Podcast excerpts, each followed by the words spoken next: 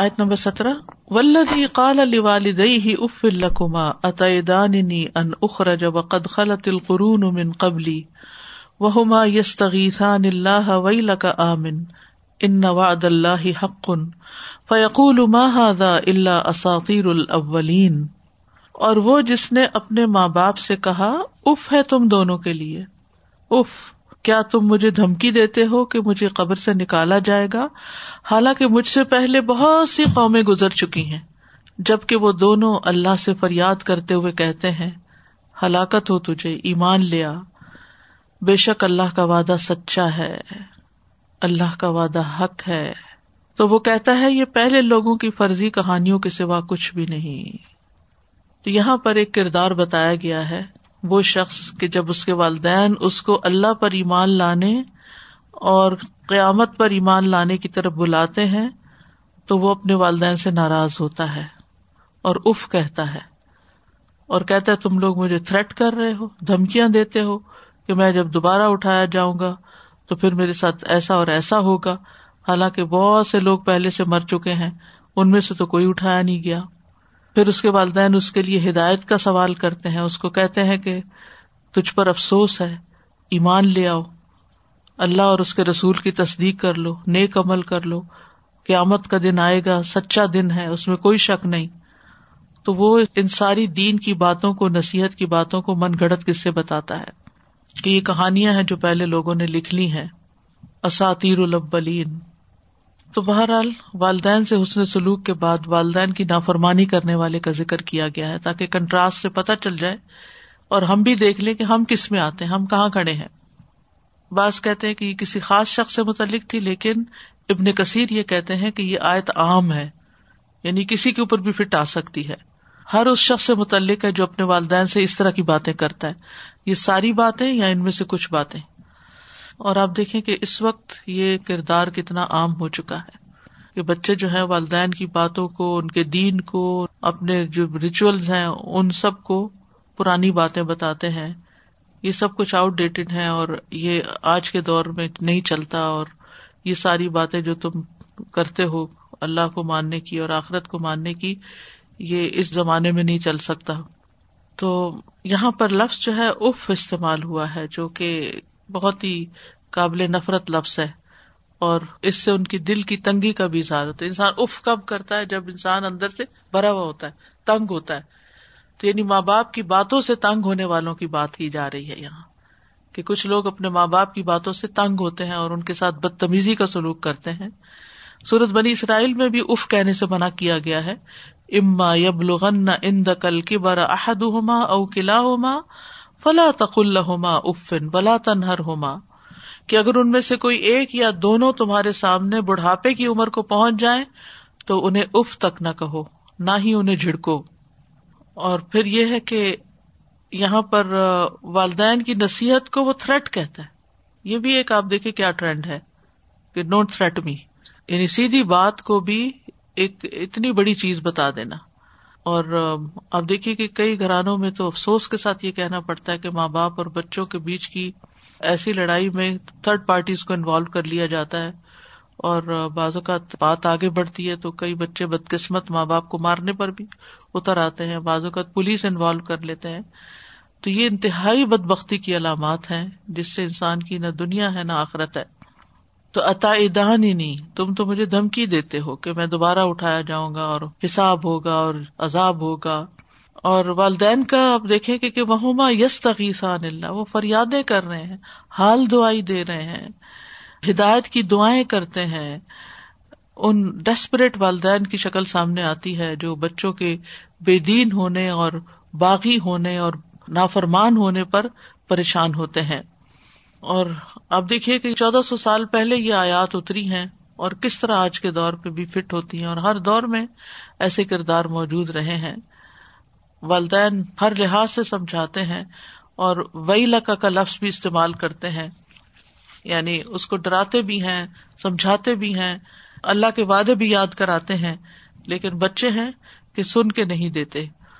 تو یاد رکھیے والدین سے جو بدسلوکی ہے یہ انسان کی سب سے بڑی بدبختی کی علامت ہے.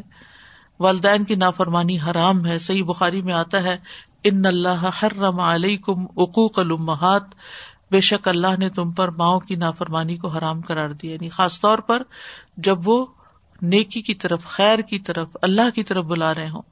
عام معروف میں بھی منع ہے، لیکن یہ کہ خصوصاً جب دین کی تعلیم دے رہے ہوں. والدین کی نافرمانی کبیرہ گناہ ہے. انس رضی اللہ عنہ کہتے ہیں نبی صلی اللہ علیہ وسلم سے کبیرہ گناہوں کے متعلق پوچھا گیا تو آپ نے فرمایا، اللہ کے ساتھ کسی کو شریک ٹھہرانا اور ماں باپ کی نافرمانی کرنا. سلسلہ صحیحہ کی حدیث میں آتا ہے نبی صلی اللہ علیہ وسلم نے فرمایا، اللہ ایسے شخص پر لعنت کرے جس نے اپنے والدین کی نافرمانی کی یا ان کو گالی دی، کیونکہ کچھ لوگ تو ماں باپ کے ساتھ یعنی اتنا برا سلوک کرتے ہیں کہ گالیاں دینے سے بھی باز نہیں آتے، اور یہ انتہا درجے کے جاہل ہونے کی علامت ہے، چاہے دنیا کی کتنی بھی ڈگریاں کسی نے لے رکھی ہوں. پھر اسی طرح والدین کے نافرمان کی عبادت بھی قبول نہیں ہوتی، یعنی باقی نیکیاں بھی قبول نہیں. رسول اللہ صلی اللہ علیہ وسلم نے فرمایا، تین قسم کے افراد کی نہ فرضی عبادت قبول ہوتی ہے نہ نفلی، والدین کا نافرمان اور بد سلوک، احسان جتلانے والا، تقدیر کو جھٹلانے والا. ایسا شخص محروم ہے، یعنی قیامت کے دن انبیاء اور شہداء کے ساتھ نہیں ہوگا اگر وہ والدین کی نافرمانی کرتا ہوا. والد کی ناراضگی میں اللہ کی ناراضگی ہے حدیث کے مطابق. والدین کی نافرمانی سے عمر بھی گھٹ سکتی ہے. کعب کہتے ہیں، اللہ اس بندے کو بہت جلد ہلاک کر دیتا ہے جو اپنے والدین کا نافرمان ہو جاتا ہے، تاکہ اس کو جلدی عذاب دے سکے، یعنی آخرت کا عذاب. اور جب بندہ اپنے والدین کا فرما بردار ہے تو اللہ اس کی عمر بڑھا دیتا ہے تاکہ وہ نیکی اور خیر میں بڑھ جائے. والدین کی نافرمانی کرنے سے اپنی اولاد بھی نافرمان ہو جاتی ہے. سلف صالحین کہتے ہیں، جو اپنے والدین کی نافرمانی کرتا ہے اس کی اولاد اس کی نافرمان ہوتی ہے. والدین کا نافرمان جنت میں داخل نہیں ہوگا. رسول اللہ صلی اللہ علیہ وسلم نے فرمایا، تین طرح کے لوگ ہیں جو جنت میں نہیں جائیں گے، ان میں سے نمبر ایک والدین کا نافرمان، اور تین طرح کے آدمیوں پر اللہ قیامت کے دن نظر رحمت نہیں فرمائے گا، اور ان میں سے ایک والدین کا نافرمان ہے. اور وہ حدیث آپ کو یاد ہوگی جس میں نبی صلی اللہ علیہ وسلم نے 3 دفعہ آمین کہا، اور ان میں سے ایک دعا جو تھی وہ کہ جو شخص اپنے والدین میں سے دونوں یا ایک کو پائے اور پھر آگ میں داخل ہو جائے تو اللہ اس کو اپنی رحمت سے دور کر دے، تو آپ نے فرمایا آمین. اولئک الذین حق علیہم القول فی امم قد خلت من قبلہم من الجن والانس انہم کانوا خاسرین. یہی وہ لوگ ہیں جن پر بات ثابت ہو گئی ان امتوں سمیت جو جن و انس میں سے پہلے گزر چکی، یقیناً وہ خسارہ پانے والے تھے. یعنی وہ لوگ جن کی یہ صفت ہے، یعنی جو والدین کے نافرمان ہیں، ان پر اللہ کا عذاب واجب ہو چکا ہے، لکھا جا چکا ہے، اللہ کی سزا اور ناراضگی واقع ہو چکی ہے، جو پہلے گزر چکے ہیں، جنوں میں سے بھی اور انسانوں میں سے بھی، کیونکہ شریعت جنوں کے لیے بھی ہے، یہ دین جنوں کے لیے بھی ہے. تو جنوں میں سے بھی جو اپنے والدین کے نافرمان ہوں گے ان کے لیے اللہ کی ناراضگی، اور انسانوں میں سے بھی. انہم کانوا خاسرین، کہ بے شک وہ خاسر ہیں، نقصان اٹھانے والے ہیں. خسران کہتے ہیں انسان کا راس المال ڈوب جانا، جو اصل ذرہ ہے اس کا ڈوب جانا، اس کا کیپٹل جو ہے وہی ختم ہو جانا. تو اب آپ سوچیں کہ اگر کیپٹل ہی ڈوب گیا ہے تو باقی پھر نفع کہاں سے آئے گا؟ یعنی ایسے لوگ ایمان سے ہی محروم ہو گئے، تو یہ لوگ عذاب سے بچ نہیں سکیں گے، اور ان پر اللہ کی وہ بات ثابت ہو جائے گی کہ لَأَمْلَأَنَّ جَهَنَّمَ مِنْكَ وَمِمَّنْ تَبِعَكَ مِنْهُمْ أَجْمَعِينَ. وَالَّذِي قَالَ لِوَالِدَيْهِ أُفٍّ لَكُمَا أَتَعِدَانِنِي أَنْ أُخْرَجَ وَقَدْ خَلَتِ الْقُرُونُ مِنْ قَبْلِي وَهُمَا يَسْتَغِيثَانِ اللَّهَ وَيْلَكَ آمِنْ إِنَّ وَعْدَ اللَّهِ حَقٌّ فَيَقُولُ مَا هَذَا إِلَّا أَسَاطِيرُ الْأَوَّلِينَ.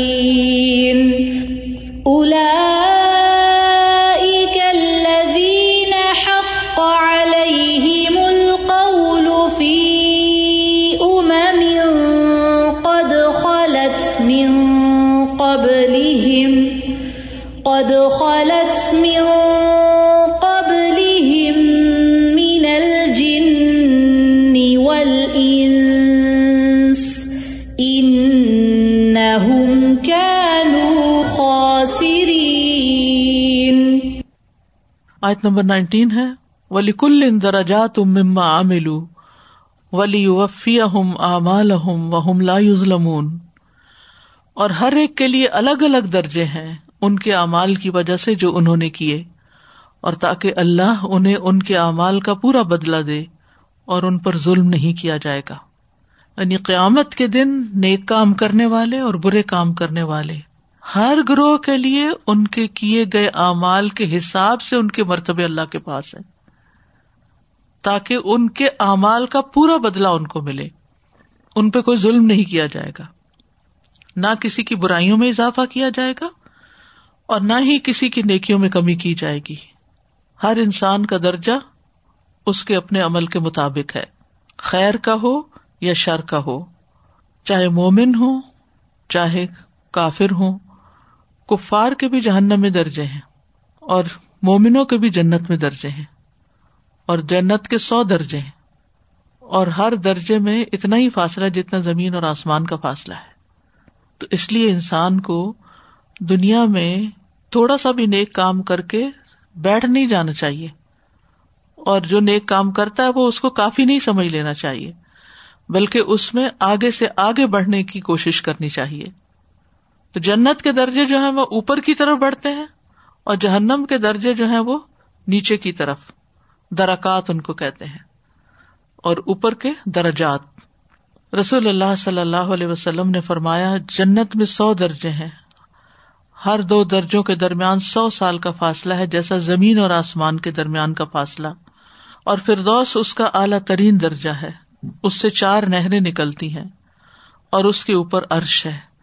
جب بھی تم اللہ سے سوال کرو تو اس سے جنت الفردوس کا سوال کرو، یعنی اللہ سبحانہ وتعالی اعلیٰ درجے عطا کرے. دنیا میں انسان کبھی بھی کسی مقام پہ پہنچ کر راضی نہیں ہوتا کہ میں یہاں تک پہنچ گیا ہوں، بس اتنا کافی ہے، اب بہت ہے میرے لیے. چاہے مال ہو، چاہے شہرت ہو، چاہے کچھ بھی ہو، حل میں مزید اور ہو سکتا ہے، اور ہو سکتا ہے. تو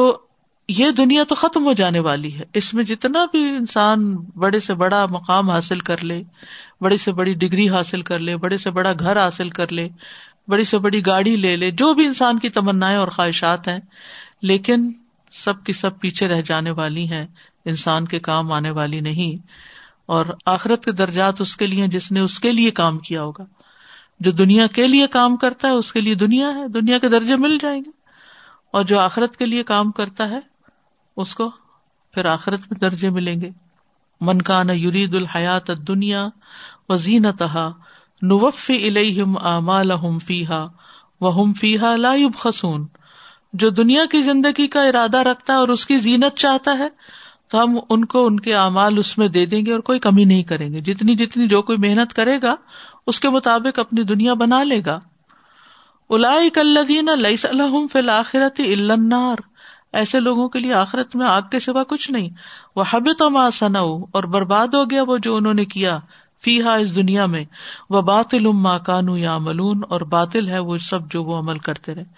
چاہے نیک اعمال ہوں اگر دنیا کی نیت سے کیے، یعنی اس لیے قرآن پڑھ رہے ہیں یا اس لیے صدقہ خیرات کریں کہ دنیا میں حفاظت ہو جائے، دنیا میں فائدہ ہو جائے، آخرت پیش نظر ہی نہیں، تو پھر آخرت میں کچھ نہیں ملے گا، خالی ہے وہاں. تو نیکی کے کام ہوں، یعنی خالصتاً عبادت کے کام ہوں، وہ بھی اللہ کی رضا کے لیے ہونے چاہیے، آخرت کے لیے ہونے چاہیے. اور اسی طرح دنیا کے کام ہوں تو ان میں بھی کسی کے ساتھ احسان ہے، کوئی دنیا کے کام بھی کر رہے ہیں تو ساری تھکاوٹ، تھکن، مشقت کا صلہ جو ہے وہ انسان کو اللہ سے مانگنا چاہیے. کیونکہ بعض اوقات یہ ہوتا ہے کہ ہم کام کر کے جب تھک جاتے ہیں تو لوگوں پہ احسان جتانے لگتے ہیں. ماؤں کی اکثر یہ عادت ہوتی ہے کہ بچوں کو پھر سناتی ہیں کہ تمہاری خاطر میں نے یہ کیا، تمہاری خاطر میں نے وہ کیا. اللہ سبحانہ وتعالیٰ خود احساس دلا رہا ہے کہ ماں تمہارے لیے کتنا تھکتی ہے، لیکن ماں کے حق میں یہ نہیں ہے کہ وہ اپنے بارے میں یعنی احسان جتائے. اسی طرح کسی انسان کے ساتھ ہم کوئی اچھا سلوک کر دیتے ہیں، کسی رشتے دار کے ساتھ، کسی غیر کے ساتھ، پھر ہم اس کو جتانا شروع کر دیتے ہیں کہ ہم نے تمہارے لیے یہ کیا اور یہ کیا، اور تمہاری طرف سے کوئی قدردانی نہیں. تو یہ ساری چیزیں اعمال کو برباد کرنے کا سبب بن جاتی ہیں. لا تبطلوا صدقاتکم بالمن والاذی احسان اور اذیت کے ذریعے اپنی نیکیاں برباد نہ کرے. جب ہم نے کیا آخرت کے لیے ہے تو پھر آخرت میں مل جائے گا. وَمَنْ كَانَ يُرِيدُ حَرْثَ الدُّنْيَا نُؤْتِهِ مِنْهَا وَمَا لَهُ فِي الْآخِرَةِ مِنْ نَصِيبٍ. جو دنیا میں ہی اپنے کھیت لگے دیکھنا چاہتا ہے تو پھر ہم اس کو اس میں سے دے دیں گے. وَمَا لَهُ فِي الْآخِرَةِ مِنْ نَصِيبٍ, اس کے لیے آخرت میں کوئی حصہ نہیں. تو مومن آخرت اورینٹڈ ہوتا ہے, ہر چیز میں اس کے پیش نظر آخرت ہوتی ہے, اور جب تک اس کا یہ قبلہ درست نہیں ہوتا اس وقت تک اس کے نیک اعمال جو ہیں وہ ترداہ کی کیٹیگری میں نہیں آتے کہ جن سے اللہ راضی ہو جائے. تو اس لیے جو بھی انسان کام کرے اور جو بھی محنت کرے اس کا بدلہ اور اس کا صلہ جو ہے وہ اللہ رب العزت سے چاہے. وَلِكُلٍّ دَرَجَاتٌ مِّمَّا عَمِلُوا وَلِيُوَفِّيَهُمْ أَعْمَالَهُمْ وَهُمْ لَا يُظْلَمُونَ. وَيَوْمَ يُعْرَضُ الَّذِينَ كَفَرُوا عَلَى النَّارِ أَذْهَبْتُمْ طَيِّبَاتِكُمْ فِي حَيَاتِكُمُ الدُّنْيَا وَاسْتَمْتَعْتُمْ بِهَا فَالْيَوْمَ تُجْزَوْنَ عَذَابَ الْهُونِ بِمَا كُنْتُمْ تَسْتَكْبِرُونَ فِي الْأَرْضِ بِغَيْرِ الْحَقِّ وَبِمَا كُنْتُمْ تَفْسُقُونَ. اور جس دن وہ لوگ جنہوں نے کفر کیا آگ پر پیش کیے جائیں گے, تم اپنی نیکیاں اپنی دنیا کی زندگی میں لے جا چکے اور تم ان سے فائدہ اٹھا چکے, سو آج تمہیں ذلت کے عذاب کا بدلہ دیا جائے گا, اس لیے کہ تم زمین میں کسی حق کے بغیر تکبر کرتے تھے اور اس لیے کہ تم نافرمانی کیا کرتے تھے. یہاں پر بہت بڑا سبق دیا جا رہا ہے عقل مند انسانوں کو, جس سے نصیحت پکڑنی چاہیے کہ جس دن کافر آگ کے سامنے جہنم کے سامنے کھڑے کیے جائیں گے, یوم یعرض الذین کفروا علی النار, اور اس کے بھڑکنے کو دیکھیں گے اور پھر بالآخر اس میں پھینک دیے جائیں گے, تو ان کو ڈانٹتے ہوئے اور جھڑکتے ہوئے کہا جائے گا اذھبتم طیباتکم فی حیاتکم الدنیا, یعنی تم اپنی مزے کی چیزیں اور پاکیزہ چیزیں جو اللہ نے دنیا میں تمہیں عطا کی تھی وہ تم نے دنیا میں ہی ضائع کر دی, دنیا میں ہی ان کے مزے اڑا لیے, دنیا میں ہی ختم کر دیا, آخرت کے لیے ان سے کوئی فائدہ نہیں اٹھایا. اللہ نے یہ جتنی بھی نعمتیں ہمیں یہاں دی ہیں یہ اس لیے نہیں دی کہ یہی کھا کے ہی ختم کر دیں, ان سے بس یہی فائدہ اٹھائیں. یہ اس لیے ساری اپرچونٹیز ملی ہیں کہ اس سے ہم اپنی آخرت کمائیں اور وہاں کا گھر بنا لیں. کوئی بھی چیز, صحت ہے, جوانی ہے, مال ہے, اولاد ہے, کچھ بھی ہے, ان سب چیزوں کو لگا دینا چاہیے اپنی آخرت بنانے کے لیے, نہ کہ صرف ان سے دنیا میں ہی انجوائے کرتے رہیں. مال کو صرف دنیا ہی بڑھانے کا ذریعہ بنائیں اور یہ سوچے کہ اور کہاں لگائیں, کہ اور کہاں انویسٹ کریں کہ اور زیادہ بڑھے, اور پھر اس سے ہم دنیا کی کہیں ہالیڈیز پہ نکل جائیں اور کہیں اچھے اچھے کھانے کھا لیں اور اچھے اچھے لباس پہن لیں اور اچھے اچھے گھر بنا لیں. ہم میں سے اکثریت کے مال کمانے کا مقصد کیا ہوتا ہے؟ اس میں کتنی نیت ہوتی ہے کہ اللہ مجھے اور دے کہ میں اور صدقہ کر سکوں, مجھے اور دے کہ میں اور دوسروں کا خیال کر سکوں, اور اگر کروں تو تیری رضا کے لیے کروں اور آخرت کی انویسٹمنٹ کے طور پر کروں.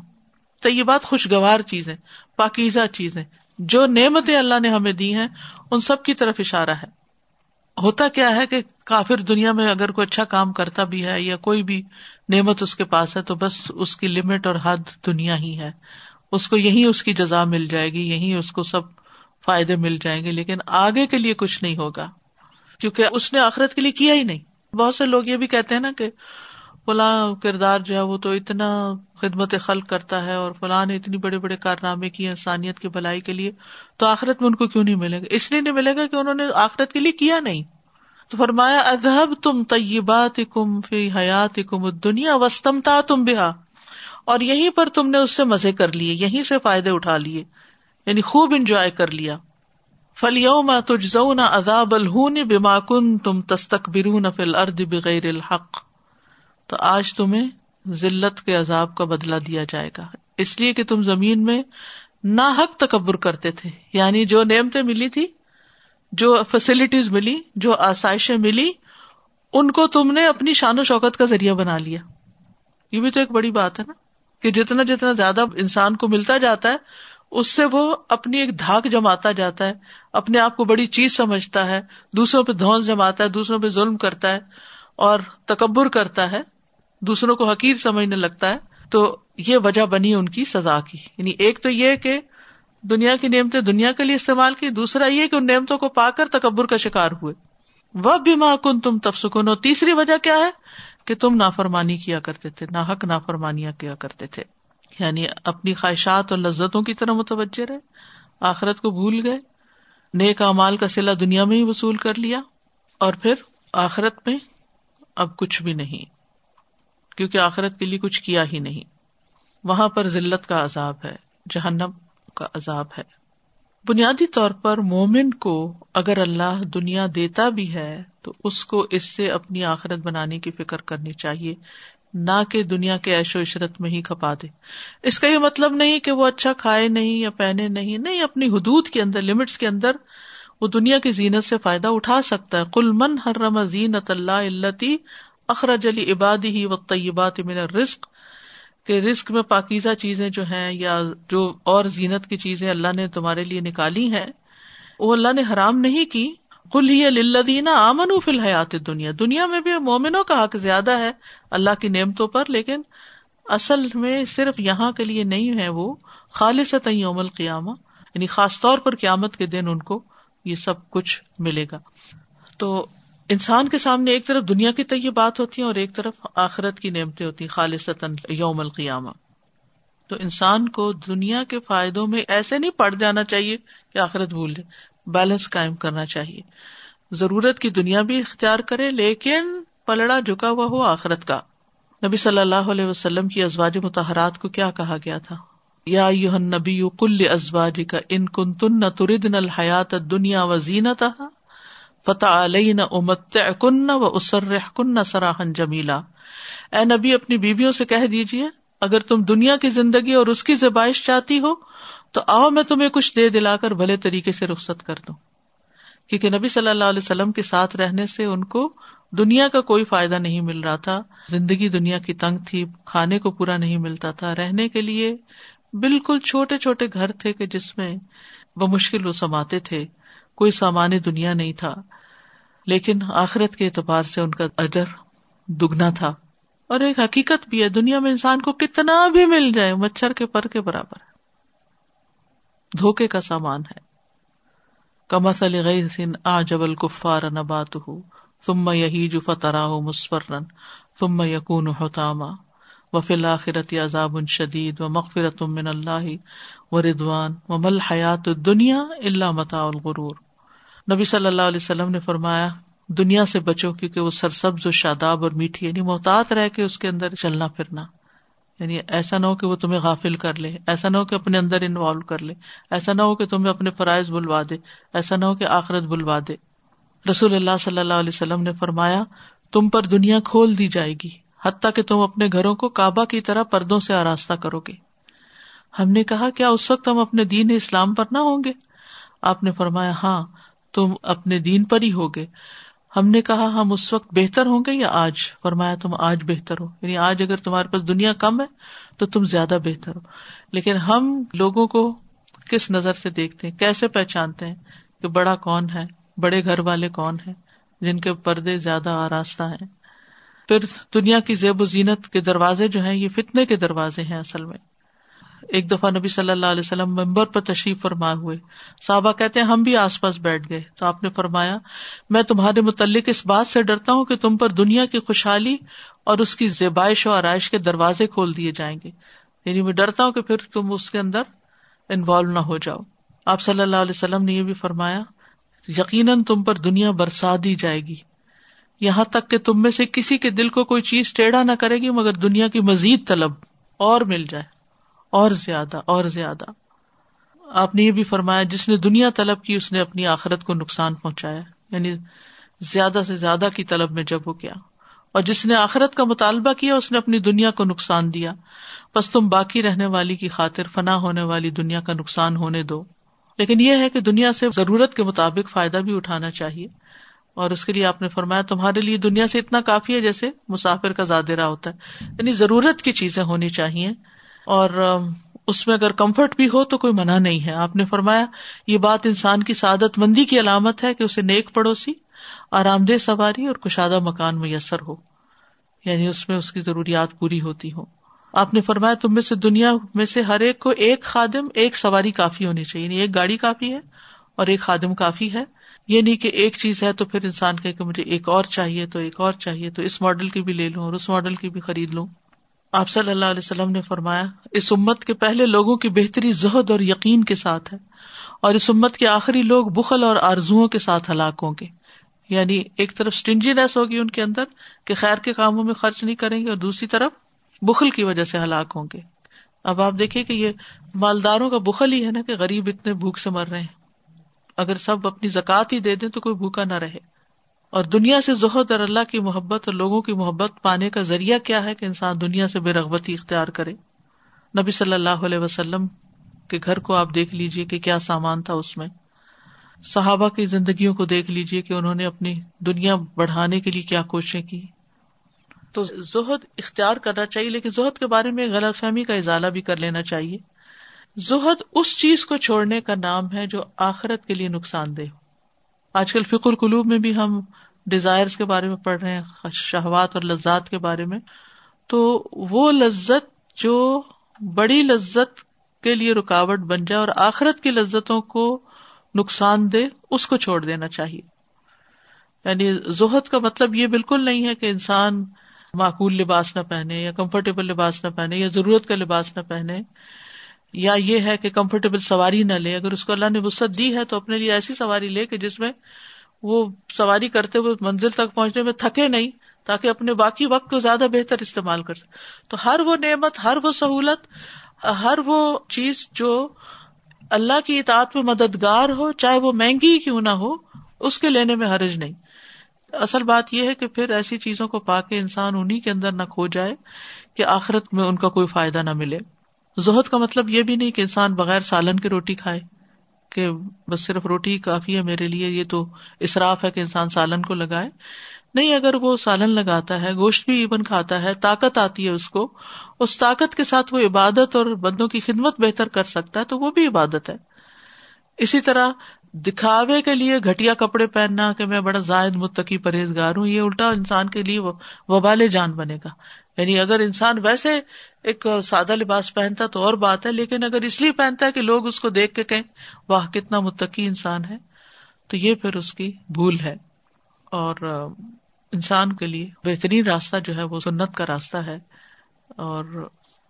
انسان اپنے مقصد زندگی کو بھی کسی حال میں نہ بھولے اور اللہ کی اطاعت کے کاموں میں لگا رہے. وَيَوْمَ يُعْرَضُ الَّذِينَ كَفَرُوا عَلَى النَّارِ أَذْهَبْتُمْ طَيِّبَاتِكُمْ فِي حَيَاتِكُمُ الدُّنْيَا وَاسْتَمْتَعْتُمْ بِهَا فَالْيَوْمَ تُجْزَوْنَ عَذَابَ الْهُونِ بِمَا كُنْتُمْ تَسْتَكْبِرُونَ بِمَا كُنْتُمْ تَسْتَكْبِرُونَ فِي الْأَرْضِ بِغَيْرِ الْحَقِّ وَبِمَا كُنْتُمْ تَفْسُقُونَ. یہ جو کیریکٹر پہلے سامنے آیا جو ماں باپ کا نافرمان ہے, میں اس میں ہمیشہ سوچتی ہوں کہ ماں باپ اس کے بھی اور آج کے بھی ساری ماں باپ بچوں کی بدتمیزیاں برداشت کر کے بھی انہی کے فائدے کی بات کر رہے ہوتے ہیں, اور اولاد وہ سمجھنے کے قابل نہیں ہوتی کہ بدتمیزی ہم کر رہے ہیں, اور ماں باپ کو برداشت کرنے کی ضرورت نہیں ہے لیکن کرتے ہیں صرف ان کی بھلائی کے لیے. دوسری چیز میں یہ پوچھ رہی تھی آپ سے کہ جن لوگوں کے ماں باپ جا چکے ہیں اور ان سے کوتاہیاں ہو چکی ہیں, تو اب وہ جو کچھ کر سکتے ہیں وہ کر رہے ہیں. تو ایک طرف یہ بھی ہمیں بتایا گیا ہے کہ وہ اس دنیا میں دیکھ کے جائیں گے ماں باپ سے جو کچھ انہوں نے کیا ہے, لیکن اب وہ جو کچھ ان سے بل پڑتا ہے وہ کر رہے ہیں, تو ان کی کچھ معافی کا تجاوز عن سیئات ہیں. اوکے, اور دوسرا یہ کہ باقی جو وہ ہیں گناہ کبیرہ, وہ ماں باپ سے اچھا کرنے سے اور خالہ وغیرہ سے اچھا کرنے سے وہ مٹ جائیں گے. تو ماں باپ سے ہی اگر کیا ہوا ہے کچھ, تو پھر اس کے لیے کوئی خاص ریپینٹنس؟ یہ توبہ تو انسان ہر حال میں کرتا ہے, اور انہی کے لیے صدقہ اور دعا اور وہ چیز جو ہے انشاءاللہ وہ کفارہ بنے گی. آیت 19 میں استاذہ جی جو بات آ رہی ہے نا وَلِكُلٍّ دَرَجَاتٌ مِّمَّا عَمِلُوا، تو ابھی ذہن پچھلا وہ والدین جو دو کردار دکھائے گئے اس کے اندر تھا، اور پھر یہ خیال آیا کہ دَرَجَاتٌ مِّمَّا عَمِلُوا، بیما عَمِلُوا نہیں آتا ہے نا، اولئک یجزون الغرفۃ بیما صبروا بوجہ، لیکن یاد ہے کہ یعنی انسان کانشیس رہے کہ مسلسل پلس مائنس ہوئے جا رہا ہے، جو ہم عمل کر رہے ہیں وہ سارے کے سارے درجات میں نہیں جائیں گے، ہمیں نہیں پتا، جیسے کہ احادیث بھی شیئر ہوئیں کہ کئی اچھے اعمال کینسل آؤٹ ہو جائیں گے، والدین سے اگر انسان وہ درجہ احسان نہیں نبھا پائے گا تو یہ اتنی زیادہ ڈرنے کی بھی بات ہے کہ انسان عمل کو سکین ہی کرتا رہے مسلسل، اور خاص طور پہ یہ کیونکہ جو کانٹیکسٹ والدین کے متعلق آیا ہے اور انسان اپنے ارد گرد دیکھتا ہے، یہ جو آیت نمبر 17 میں بات ہے جو ایک نیگیٹو کیریکٹر ہے جو پیرنٹس کو اس طرح ویلیو نہیں کر رہا، تو میں دیکھ رہی تھی استاذہ جی کہ ایمان کے علاوہ بھی بہت سارے ایشوز ہیں جس پہ پیرنٹس سے لوگوں کا اختلاف چلتا رہتا ہے، یہاں تو خاص طور پہ ایک ایمان کی بات ہے لیکن اس کے علاوہ بھی، تو گستاخی والی جو بات ہے نا کہ کرٹیسزم کی حد تک اور زبانی ایک بے ادبی کی حد تک چلے جانا، منہ بنانا جی، یعنی اتنی کامن ہے، اور پھر جتنے بھی اللہ تعالی ہم سب کو معاف فرمائے، ذہن میں جب آتا ہے جیسے ہمیشہ یہ کردار ہے، تو جب آدمی گرو اپ ہوتے ہیں اس عمر تک آتے ہیں فیملیز ہوتی ہیں سب کرتے ہیں، میں نے دیکھا کہ باپ اور بیٹوں کا ہی سب سے زیادہ یہ چیز چل رہی ہوتی ہے کہ جب والدین بہت بوڑھے ہو جاتے ہیں، اگر والد حیات ہیں اور وہ بوڑھے ہیں اور وہ کچھ کہہ رہے ہیں، اور یہ تو ہم دیکھتے ہیں کہ جیسا بیٹا جوان ہوتا ہے ساتھ ہی ساتھ کچھ نہ کچھ ڈفرینسز آف اوپینین چل رہے ہوتے ہیں، لیکن پھر وہی بات کہ ایک ڈومیننٹ ایج آتی ہے نا، یہ جو بلغ اشدہ والی، تو اس میں اتنا زیادہ کوشش کی جاتی ہے کہ ان کو ایجوکیٹ بھی کیا جائے، ان کو اس بات کا احساس بھی دلایا جائے، لیکن وہ لیک آف کنٹرول والی چیز ہے یا کیا ہے، ایک معاشرتی طور پہ ایک ایکسیپٹڈ ہے کہ ہاں بیٹے بڑے ہوتے ہیں تو اسی طرح بات کرتے ہیں، اللہ تعالیٰ معاف فرمائے، یہ بہت ایک پریشانی والی چیز ہے، شاید ہی کوئی بچا ہوا دیکھیں تو ہر جگہ کچھ نہ کچھ آپ کو نظر آئے گا، کچھ نہ کچھ ہے، تو اس کا شاید ہی کوئی ماں ہو جو یہ شکایت نہ کرتی، ایگزیکٹلی حالانکہ وہی بات مکس آف عمل ہے کہ اچھے اعمال بھی وہی بیٹے ماؤں کے ساتھ بہت اچھا بھی کر رہے ہوتے ہیں، لیکن کسی وقت وہی اتنی اونچی آواز سے بھی بول جاتے ہیں اور کوئی اس قسم کی بات بھی کر جاتے ہیں، تو فکر ہوتی ہے کہ پانی پھیر دیا، جی اللہ رحم کرے ہم سب پر۔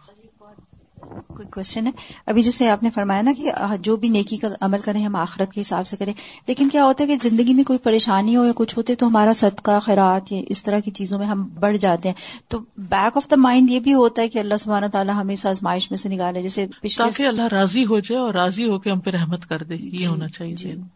جزاک اللہ خیر، وہ بس مجھے کنفیوژن ہو رہا تھا کیونکہ ابھی ہم نے پڑھا تھا نا، کسی بزرگ نے ان کو مشورہ دیا تھا، جسم کا زخم نہیں بھر رہا تھا ان کا، تو انہوں نے کہا تھا کہ اسے ایسی جگہ پہ پانی کا انتظام کروائیں جہاں سے پہ ہو جائے، تو وہ پھر جیسے بظاہر تو جسمانی تکلیف کو دور کرنے کے بالکل، لیکن یہ ہے کہ اللہ کی رضا کے لیے۔ جزاک اللہ۔ استاذہ جی اب یہ جیسے یہ ہے نا کہ جو ماں باپ کا نافرمان ہے اس کی اولاد نافرمان ہوگی، لیکن اب پھر وہ اولاد تو اس وجہ سے نافرمان ہے، ماں باپ نافرمان تھے تو اولاد جو، مطلب یہ تو سلسلہ چلتا ہی رہے گا نا، ضروری نہیں چلے، یہ بھی ہو سکتا ہے کہ اللہ کسی کو ہدایت دے دے اور وہ کر۔ دیکھیں نافرمانی کی یہ بھی قسم ہوتی ہے، ایک شخص خود غلط کام کرتا ہے تو وہ اپنی اولاد کو نیکی پر بھی نہیں آنے دیتا، وہ اولاد نیک رستے پہ چل پڑتی، بظاہر والدین کی نافرمان ہے لیکن وہ خود اچھے کاموں میں ہے۔ مجھے بس یہ ہمیشہ ہوتا ہے کیونکہ انسان ہے نا کبھی وہ ہو جاتا ہے تو چلتا تو ہے، یہ سلسلہ چلتا تو ہے۔ سبحانک اللہم و بحمدک، اشہد ان لا الہ الا انت، استغفرک و اتوب الیک۔ السلام علیکم و رحمۃ اللہ وبرکاتہ۔